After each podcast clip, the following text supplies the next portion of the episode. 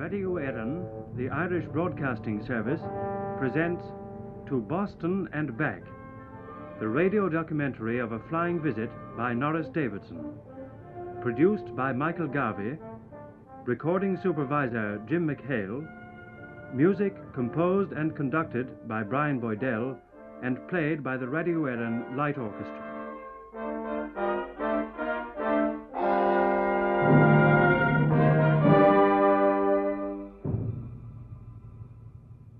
Going to America, going to Boston, and going there for the first time on the first flight of an Irish airliner direct to Boston.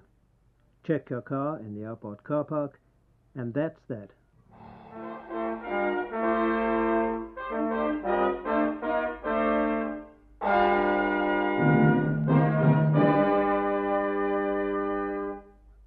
There's nothing wonderful in going to America by air, but the longer one lives without going there, the more improbable does the idea of America seem.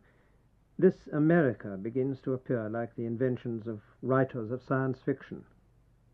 The camera shows evidence of the existence of this continent, but we know the camera can create anything. It's true that we do meet the American race, a race always travelling, yet never learning how to travel.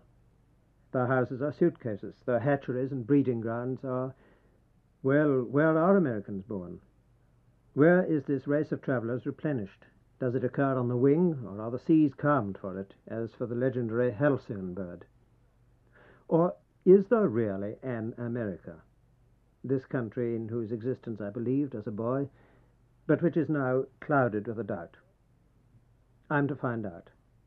And the first command from this shadowy land is that I must be immunized against smallpox. So I bare my left shoulder, and the doctor approaches. He has a swab in his hand. Clean up the skin with some methylated ether.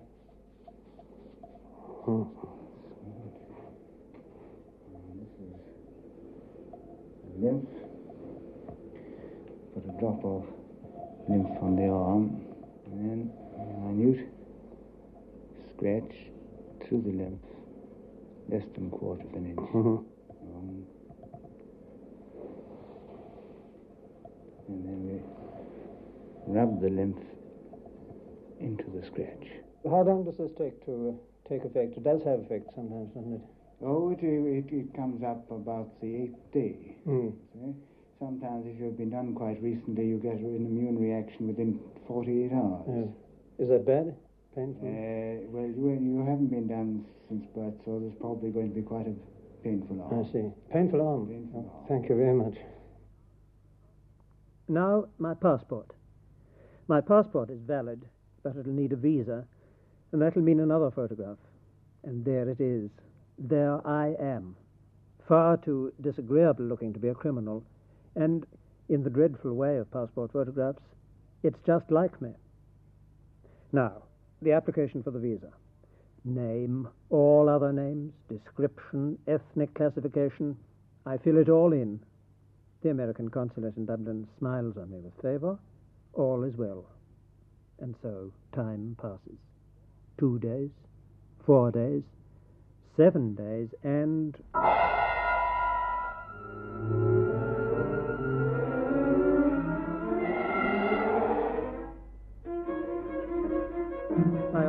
up and throbs. I am not well. I am ill. I am very ill.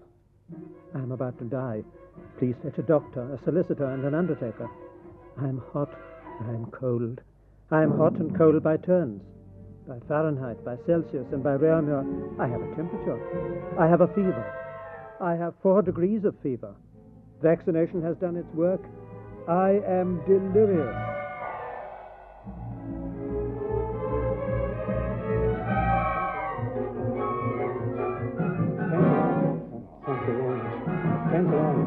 Thank you very much.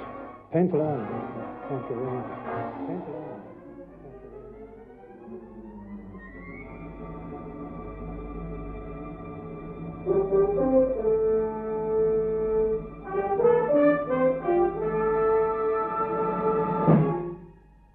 Ah, I am immune to smallpox.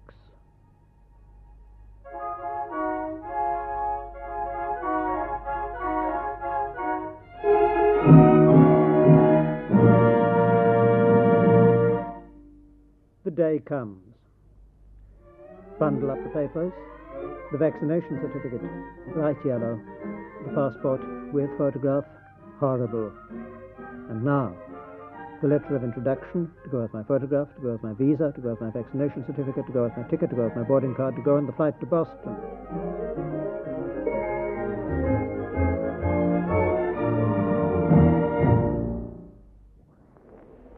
Irish Airlines Erin to Erin, flight 1181, is now leaving for Boston and New York.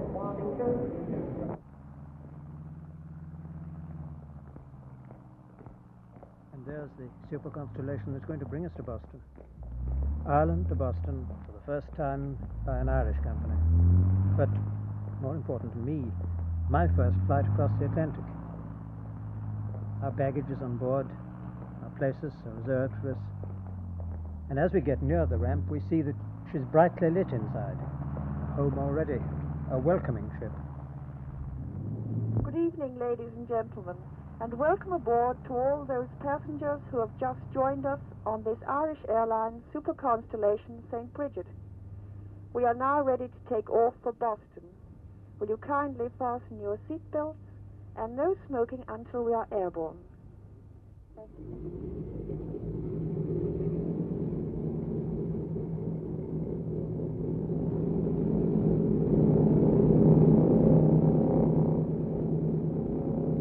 Got everything? Recording set? Yes, obviously. Tapes? Spare batteries? Yes. Suitcase? Somewhere. Money? Mm-hmm. Ticket? Yes. And on my passport now appear these words. American Embassy, Dublin, Ireland.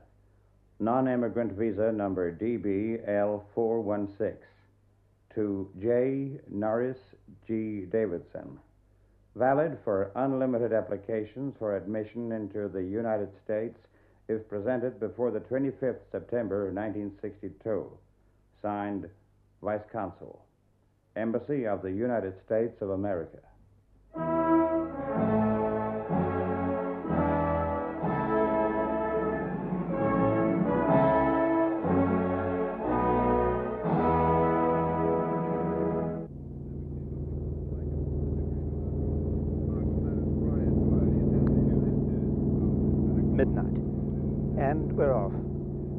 Airport buildings slipping away behind us, out over the River Shannon, and we're turning back across it already as we gain height. We're heading towards a tongue of land. That's the south part of County Clare. And when we've crossed it, we'll head out over the Atlantic. Yes, definitely turning way westwards. The moonlight's making the water below us look just like the color of molten lead. I know enough about the routine now to know that back in the control tower they'll be listening for our report, and then they'll come back to the captain with his final instructions. 103 from Shannon Air Control. Roger, you're clear to maintain flight level 120 to Boston. Send your first position report at 15 west and every 5 degrees thereafter. You are now clear to Shannon Air Radio on 2987 primary frequency, 5671 secondary. Good night. Good night. There was something comforting in that matter-of-fact good night. We've passed from radio control, local radio control, to the air control station. That'll be with us until we reached halfway. Air control, weather ships in the Atlantic, and our own navigational aids. We're well looked after. So, bedtime over the Atlantic, as we slip diagonally down from 53 degrees north towards the 42nd parallel. I've changed my shoes for a pair of espadrilles, hung up my coat, and put on a light pullover. The pillows and rugs come out of cellophane wrappers, and the seats tilt back at the touch of a button. Lights out, or reduced to a glow. And already I'm further west from Ireland than I've ever been, and I'm being gently rocked to sleep. Putting out the lights has brought up a wonderful mountain landscape outside. Only the mountains are clouds sleeping under the moon. Our shadow is racing across them with a rainbow surrounding it.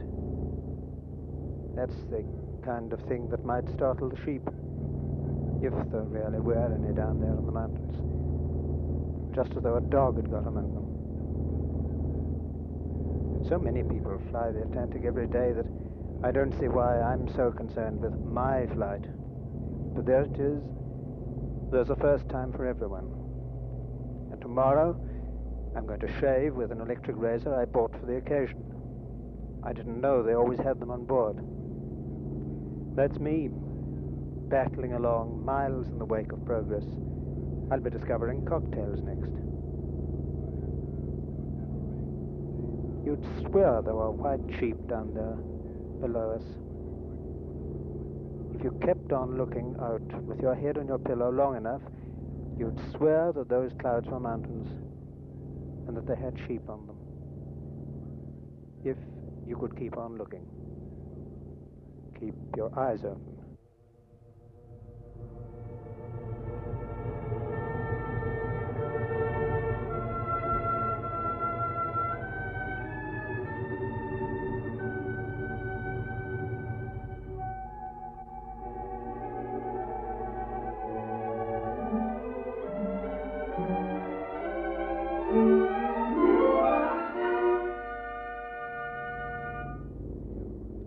Good morning, ladies and gentlemen. We hope you've had a comfortable night. Yes, thanks. I had a comfortable night. I woke just a couple of times and saw the green starboard light on that huge, reassuring wing, and I listened to those patient engines hauling us through the thin air.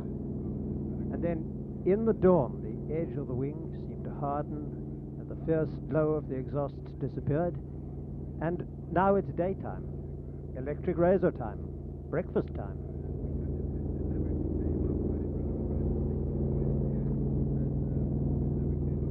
There it is. America does exist. People come from it and go to it. We see it on films, we read about it, we hear it on the radio, and there it actually is below me. Excuse my wonder, but after all, I've never seen it before. It looks exactly like a coloured photograph in a travel magazine. Rough country, bare rocks and mountains, trees and deep, still lakes, not a ripple. The kind of lakes you read about as a child, where you went fishing in birch bark canoes with faithful Indian trappers who wore felt hats turned down all round. And then you grilled the trout for breakfast by the lake shore and had hot biscuits with them and coffee in tin mugs. It's the Fenimore Cooper story country and the General Arnold country. And it was there all the time.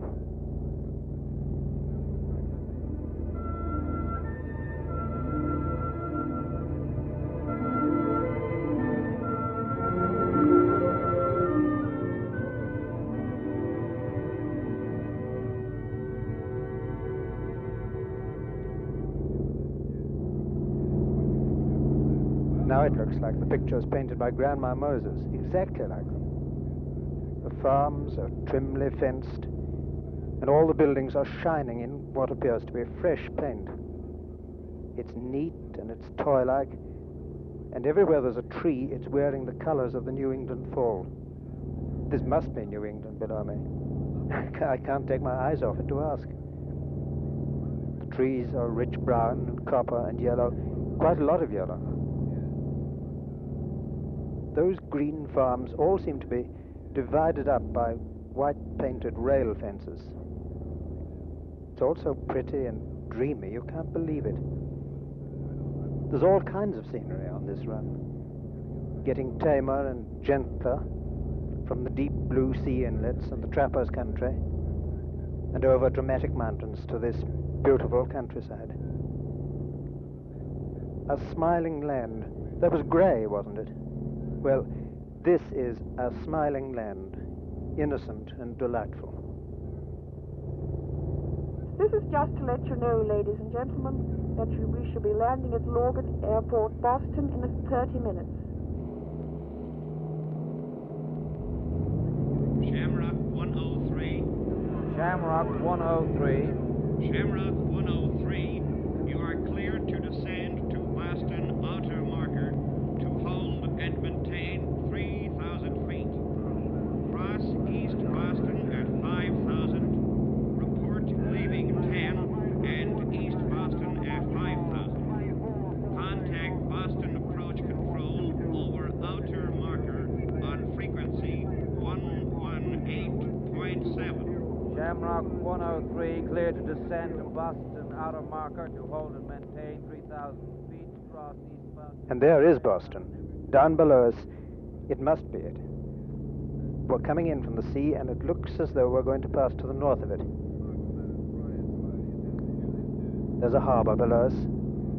Another harbour now, a tiny fishing harbour. Beautifully laid out suburbs behind it. The wheels have just gone down, and now we're making a long descent to Logan Airport. I believe it's built on reclaimed land. It seems to be right at the edge of the sea. Beaches, islands, more beaches, and a wonderful forest of maple, wonderful colors. Now, we're just passing over the airport. We're probably going to turn. Yes, turning and losing height. Out over the sea again. Lots of little islands. The sea's so calm, you can see down to where they rise out of the sea bottom today. Flaps going down, and we're turning to port. Streams of vapor from the wings. Lovely, misty autumn day. That fishing harbour again. Radio masts. A fort dating, well back to the beginning of the last century. All green grass and pleasure gardens inside now. Now, low over a big harbour. The real harbour, I suppose it is. So low, my goodness, it looks as though we're going to scrape those masts. Clear water again. Settling down. Lower and lower. Lined up for the runway. And America.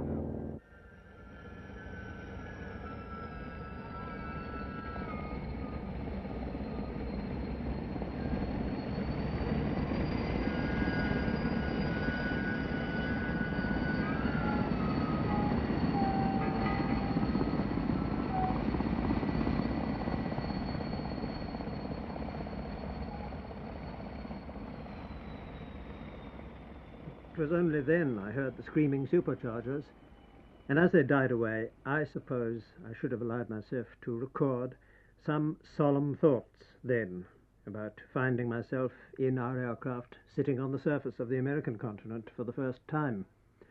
But, in fact, I was too busy collecting my recording equipment. Maybe I should have paused when I came down the ramp and my foot touched American soil. But I didn't. And anyhow, it was concrete. I never once touched American soil in that visit. There was a crowd of people to welcome us, mostly Irish people, and somewhere in the crowd an Irish piper was playing. You're Mr. Davidson. Yes? My name is Flynn. Ah, how are you? How are you? Welcome. Did you meet our king on the flight? His radio station would be glad to help you. No, I didn't. Well, would you like to come over? Somebody from the station over here. Now my preconceptions about America began to go, and before this feature ends, you'll hear a lot of them going. As I said, the later in life one goes to America for the first time, the harder it is to believe that there is an America to go to. But, just as in the case of the hereafter, one does have preconceptions. And one of mine was of a fierce force of customs officials and questions about having designs on the life of the president and, of course, fingerprinting. This preconception went to these words. As far as immigration is concerned, you have all been cleared. There will be no necessity of you going before the immigrant inspector with your landing card or presenting your U.S. passport. You may retain your passport and will not be asked to show it. Special flight, special conditions. Outside the airport, a line of automobiles was waiting for us, drawn up behind the mayor's limousine and a motorcycle escort. The cars had been all temporarily decorated with green posters of an Irish character. All this and a cigar-chewing driver I had anticipated. But when we moved off, the driver's peaked cap turned to us and the driver said, "I hope none of you gentlemen mind being driven by a woman." Goodness, yes, I do. I'm scared to death. Well, I guess we'll just have to be extra careful. Can't stop the mayor's motorcade to put you down. 31 hours in Boston lay ahead, and take off at least 7 for sleep. 31 hours to be ticked away by my watch, which I'd adjusted to Boston time. And now, for the first time, I began to wonder. We were far from home. At home, the evening newspapers would be on sale in the streets of Dublin. That's what would be going on in Dublin at this moment. But this was Boston. Lunch, His Worship the Mayor, in honour of the inaugural flight. Reception, the Honourable Somebody for the inaugural flight. Dinner, His Excellency the Governor. Reception after dinner, someone else. Cocktails, lunch in honour of, farewell receptions. All that to be done in 31 hours. I decided at once that lunches, dinners and receptions were out. More important than anything was to try to see a little and hear a little in order to learn a little and bring it back for a broadcast. So I boarded a tourist bus and the conductor started his non-stop commentary through a loudspeaker that distorted his words. Ladies and gentlemen, we are going on a 1-hour tour. That'll take us around historic Boston and out of Charlestown. Now, ladies and gentlemen, my instructions are we go on 1-hour tour. Now, actually, on the tour itself, we generally have... Things began to take on reality. I stood where Paul Revere stood when he watched for the signal lanterns on the church tower that would tell him whether the English attack was coming by land or by sea. Following the midnight light of Paul Revere, part of that poem was one if by land and two if by sea. They hung from the tower that church. Now, ladies and gentlemen... I stood where Benjamin Franklin had stood, and where he'd been baptized, and where he'd worshipped. In that same church, Benjamin Franklin, one of 13 children, was baptized. He was born on the opposite side of that church at number 17 Milton Street. I saw the State House, in which is preserved the sacred cod, a symbol of Boston's original prosperity, which was based on fishing. I saw, still afloat, old Ironsides, the 18th century line of battleship that cleared the French pirates from the American coast and the West Indies, bombarded Tripoli, and gained victories over the British. And I saw it all inside an hour. I saw Italy in Boston, and Ireland in Boston, and England in Boston, and the wooden houses of old Boston in Boston. But nobody admits to living in Boston. Well, no, I don't exactly live in Boston. I live outside in Peabody. But you've lived in Boston since you left Ireland, haven't you, Mr. McMahon? Not just right here in Boston. I work here, but I live in Springfield. Mm-hmm. I don't live in Boston either. I come into my office every day from Cambridge. You commute, isn't that the word? You're learning fast. Learning fast, but time was ticking away fast, too. And all I knew was that nobody lived in Boston. Where could I get hold of something? A central idea that would represent Boston for me, something I'd remember as part of the Boston I'd known for a few hours.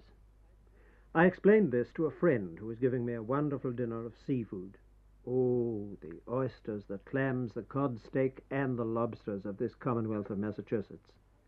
I explained this to him, and he said it depended on what I wanted. I said I didn't know what I wanted.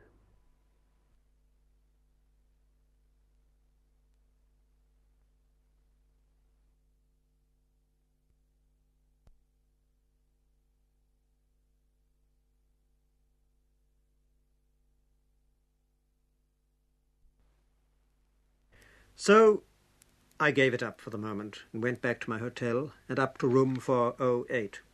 Room with bathroom, with bath and shower, and a combined bottle opener and corkscrew built into the wall, to help the extraordinary American pastime of bedroom drinking. A large room, in fact it was a double room, with radio, television, $10 a night. In London or Dublin, I should have had to pay more and phone for the bottle opener. The preconception of all-over impossibly high prices in America needed revision. When I woke next morning, I turned on the non-stop radio. This is station WEEI Boston. All America knows that better baking starts with diamond walnuts. I use diamond walnuts. Good, aren't they? I guess so. What do you mean, you guess so? Oh, I never eat them. I just crack the shells for exercise. Well, you don't know what you're missing. Diamond walnuts are delicious. Could be. And Washington police are holding Robert Armstead on charges of assault with a deadly weapon for shooting Doris Jones during a party at his home. Armstead said he shot Miss Jones because she put a grasshopper in his sugar bowl. Another preconception, fed by incidents in films and books, was that all Americans breakfasted in drugstores. It never struck me that I'd also seen kitchens in films and people seated in dining rooms. Indeed, it was hard for a stranger to find a drugstore serving food. The genuine pharmacy seemed more common. Still, Boston isn't all America. I did find such a drugstore and asked about breakfast. Well, you could have eggs or you could have some lox. Do you like Nova Scotia lox? What's that? It's smoked salmon with eggs. It's scrambled in eggs. It's delicious. I never had smoked salmon at this hour in the morning before. Oh, is that good? Well, every Irishman has smoked salmon in the morning, don't they? I never heard it. It sounds like an excellent habit. I'll bring it home. It comes from Nova Scotia, yes. It's very good. I'd have that for fun. Yeah. All right. You'll have it for fun. You'll enjoy it. And coffee? And coffee. And you can have, would you like a bagel, a toasted bagel and cream cheese? I think you ought to have that with a bagel. I heard of that. I read about that down there. Yes, I will. Have a toasted bagel and cream cheese. And the other thing as well. And lox. Yes. It's smoked salmon. Fine. I'll have that. Okay. Thank you. Fine. Scrambled eggs and smoked salmon, tough little buns and sour cream, and wonderful coffee. Very good indeed. And now to work. I'd become interested in a district known as Little Italy. I'd begun to form a picture of the original Boston, and the Boston the Irish moved into, and the Boston the Italians moved into, and the Boston ruled by the Irish and Italians, into which refugees from Europe were moving. Little Italy. I saw it from the tourist bus, and it reminded me of Italy in London or Italy in Paris. Sometimes it was like Italy itself. But how to get there? How to find Hanover Street? I went out through the traffic and talked to a policeman in his high box. Where was Hanover Street, please? Hanover? Hanover. That's, are you going to walk or ride? Well, what's the best way? Taxi? Well, subway if you want to. We can take the subway and take you right to it and save on traffic. You just go over here to the left. First left around the library, and you'll see Subway East. Yeah. And then you go downstairs, get a Leechmere car, take you all the way to Scully Station. It's about 5 stops. And then you go upstairs, and Hanover Street's right out of Scully Square. Good. Thanks very much. You're welcome. Away went another preconception, that American cops were all tough and rude. What could be clearer and kinder than those directions? This is nice, this subway. It's underground or elevated as the mood takes it, old-fashioned, though the cars have been modernized. Built 60 years ago and paid its cost in 40 years. Facts. I'm getting facts.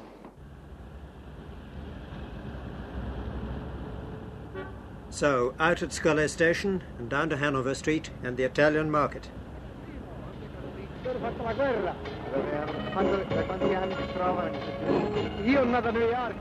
That's Marino Persichini from Monte Cassino.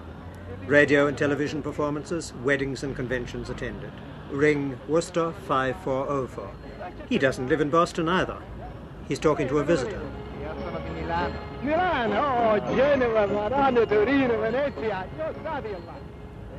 It's a meat and vegetable market. The vegetables bright and clean, the meat under glass. It's a fish market too. Fish from Yarmouth and New Bedford.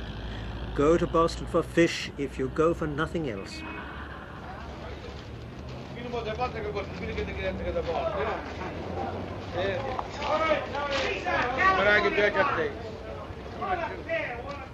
even when the words are English, the speakers are Italian, many of them Italian-born. California cantaloupe. Hey, two for a four, don't go away. Don't go away, come on, two for a four, California cantaloupe. Hey, cantaloupe.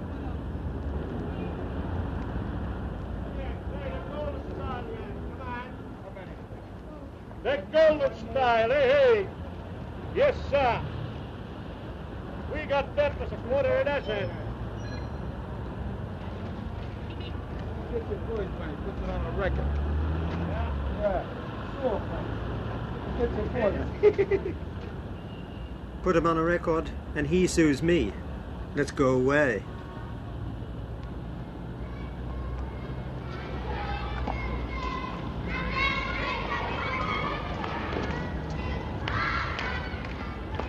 Children of the Italian colony in a playground. Boys playing a ball game on one side. Girls, broken up into little groups, watched by nuns, playing one of the seasonal and singing and counting games. A wire fence protects them from the traffic, and on the fence our poster says, "Hear the songs of Holy Ireland at Lindy's Bar, presided over by the Honourable Sean Moynihan, every Sunday." Holy Ireland, Lindy's Bar, Sunday. Decidedly, decidedly, I'm far from home. Vote for Intraversato. That's another poster. I look down at the pavement and read, "Watch your step, vote for Intraversato." This is the election campaign. Vote Michael Kelly, the man you can trust. Elections right up to the post of Governor of the Commonwealth of Massachusetts, held by His Excellency of Italian descent, Foster Furcolo. Election slogans with Irish or Italian names neatly stenciled or precisely posted. No wild hand to the paintbrush here.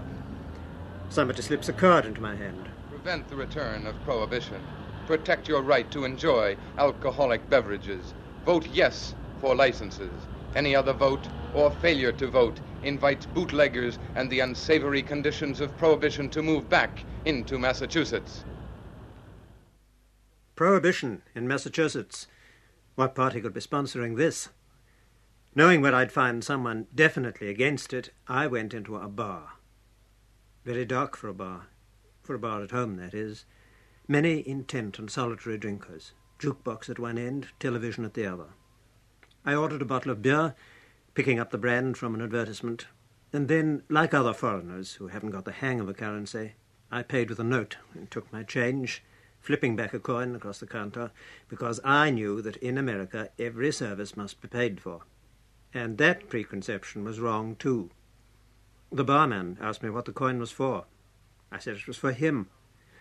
After a long and serious glance, he said he guessed we'd better let the Archbishop have it, and dropped it into a collection box for the charities of the Archbishop of Boston. It was the wrong coin in the wrong place for the wrong man. Boston isn't all America, but I never saw an outstretched palm in Boston. Now for the prohibition question. I never got to it, because something drew my attention in another direction. But as a start to finding out which of the ruling races would be interested in bringing it in, I asked him if he considered Boston to be an Irish city. Well, I don't know. Lots of Irish here, that's for sure. Mm-hmm. I'm Irish myself, way back. But there are lots of different people who've been coming to Boston ever since Boston's been, I'd say. One nationality pressing in on another, you mean? Yes. I guess the first settlers probably made it tough for the settlers that followed them. They made it tough for the Irish when they came. Mm. Began very small, the Irish did, but they got into big places. Still, I don't know that you'd call it an Irish city. Mm. Might have been 20, 30 years ago, but the Italians have been moving in since then. Irish tried to make it tough for them, but they got into the big places too. It's like that all along the line. I guess the Italians will kick when the next bunch from Europe tries to squeeze in. Yes. But they'll all be Bostonians in the end. No, I wouldn't agree it's an Irish city now, or an Italian city. It's Boston. Do you live in Boston? No, work here. I live in Swampscott.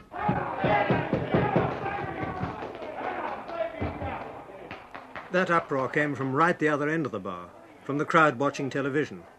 I'd forgotten all about the seventh game in the World Baseball Series, Yankees versus the Braves.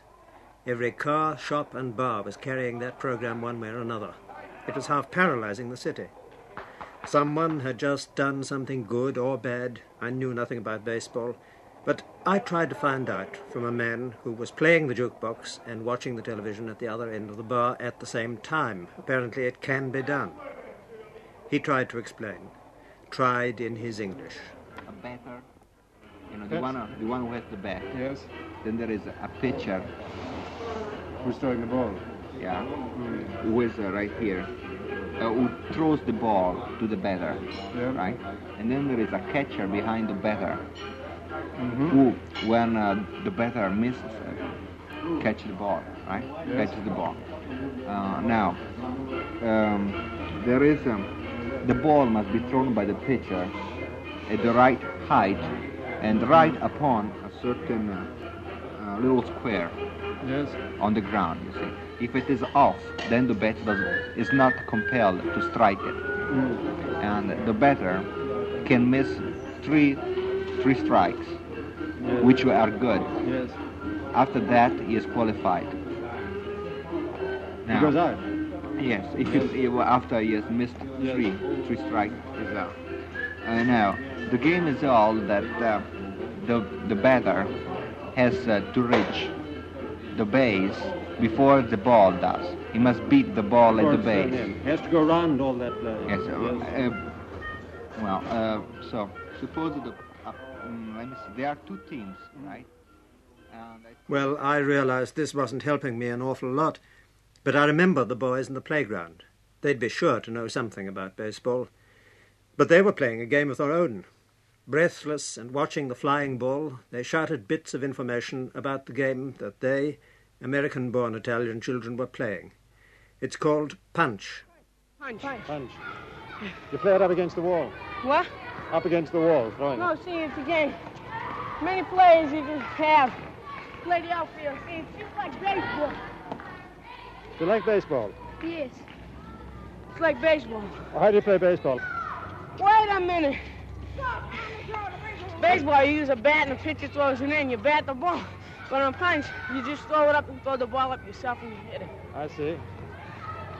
Well, you stand up with the bat in baseball. What? You stand up with the bat. Yeah. And how many times how many times they send the ball to you? Three balls and three strikes. And then what? 4 balls and 3 strikes. And then what happens after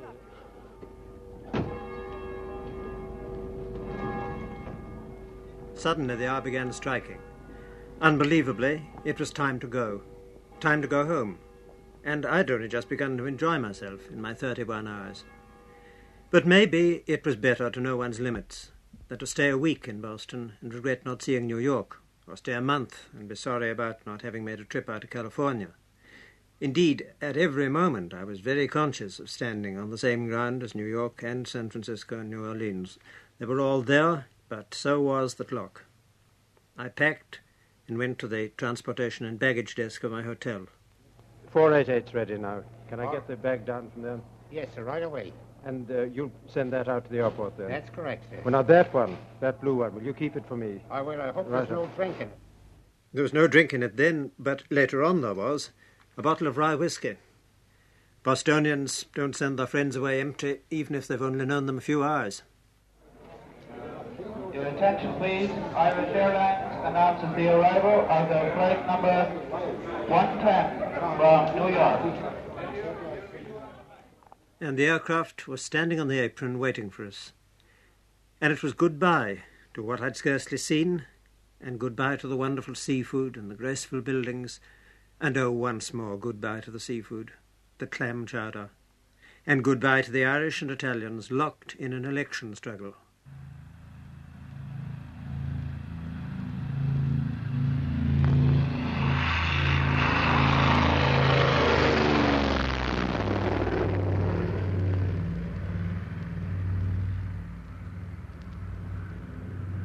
Boston takeoff, and in a flash we're over the sea and turning back as we climb. All today it's been very, very hot. The temperature has been well up in the 80s. And back over Boston now, the sun's setting and there's a tremendous heat haze and smoke haze. Aircraft coming and going below us. Small craft of all kinds in the harbour. Circling away again. I can see that fort that I noticed when we were coming in yesterday. Never found out what it was. But then I never really found out about Prohibition either, or baseball, or even Boston. Like other cities, Boston has its ugly spots, but from up here it's beautiful all over. There are some of the wooden houses that have become quite familiar now. And there are the various landmarks that even in just the 31 hours that have gone by, we know all about, or ought to know all about, or think we know all about. Circling and climbing over those little islands again. A lovely, serene evening, though the radio this morning gave warnings of thunderstorms over Vermont. That's one of the nice things here. All life, even the most commonplace things of life, seem to have a dramatic quality. Thunderstorm warnings for Vermont.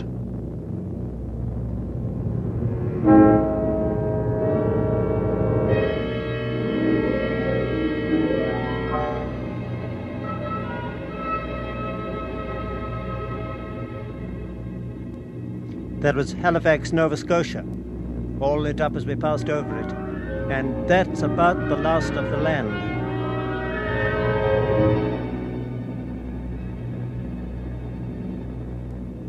Now from radio control to radio control, sliding along our appointed courses like a bead of water on the cobweb of sky routes that enclose the world.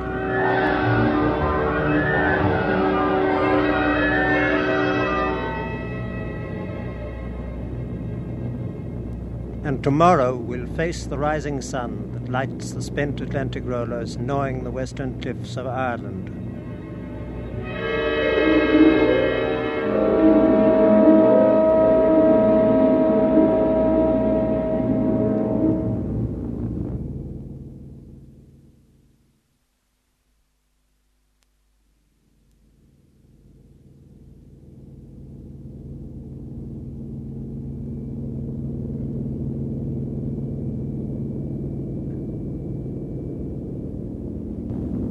And now we've dropped through the clouds and we're approaching Dublin Airport. Well, owing to the long, wet summer, there's not much New England colouring here. But maybe the autumn belongs to America, the way spring belongs to Ireland. Those trim fields, they haven't got white fencing.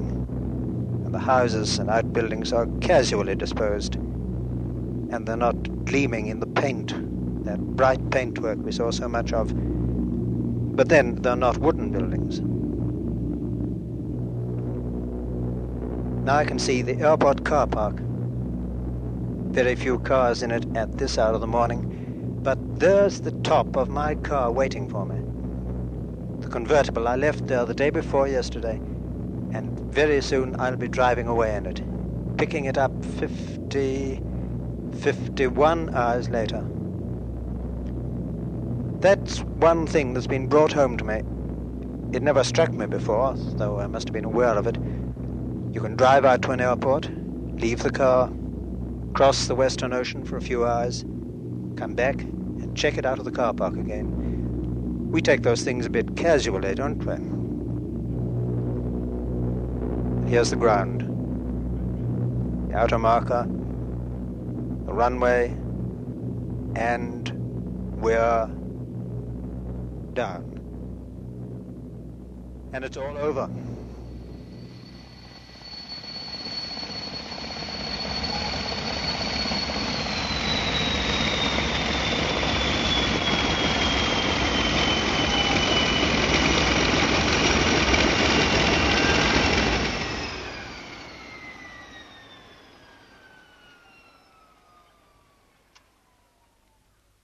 Now, I know less about America than the well-informed person at home. I've lost all perspective. Did I really get there and back, and return to find everything looking just the same, my car included? Did I really hear... Well, you could have eggs, or you could have some lox. Do you like Nova Scotia lox? What's that? It's smoked salmon with eggs. It's scrambled in eggs. It's delicious. I never had smoked salmon with this. Subway, take you right to it and save on traffic. You just go over here to the left. First left around the library. And you see Subway East. Baseball, you use a bat and the pitcher throws it in. You bat the ball. But on punch, you just throw it up and throw the ball up yourself and you hit it. I see. No, I'm not convinced I was ever there. But I suppose I've got a bit of Boston in my recordings. Get into the car and drive away from the airport. From America, in fact. It's the most ordinary thing in the world.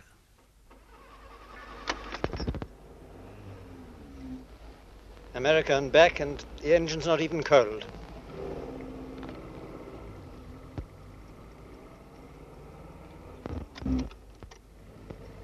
Now I've got to make a radio program out of it.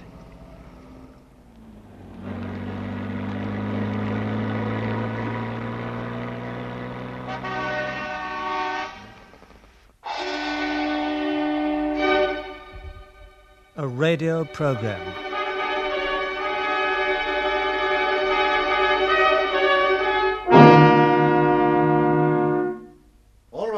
That'll do. They'll be ready for us in a minute. Now, just be careful. Orchestra, stand by, please. Standing by. Ask if they're okay to record. Tape room, are you standing by to record? Standing by. Announcer? Standing by. Norris? Standing by. Is it an amber cue? Amber cue, right. Start recording. Start recording. Running. Cue orchestra. Orchestra cue. Down orchestra. Cue announcer. Radio Éireann, the Irish Broadcasting Service, presents To Boston and Back, the radio documentary of a flying visit by Norris Davidson. Produced by Michael Garvey, recording supervisor Jim McHale, music composed and conducted by Brian Boydell and played by the Radio Éireann Light Orchestra.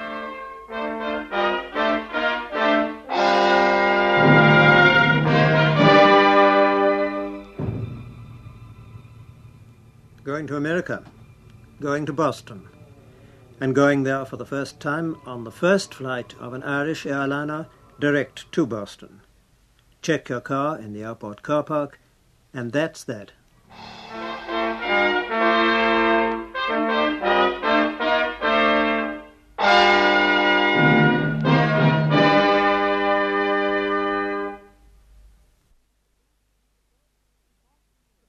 To Boston and Back, by Norris Davidson, was presented by Radio Éireann, the Irish Broadcasting Service.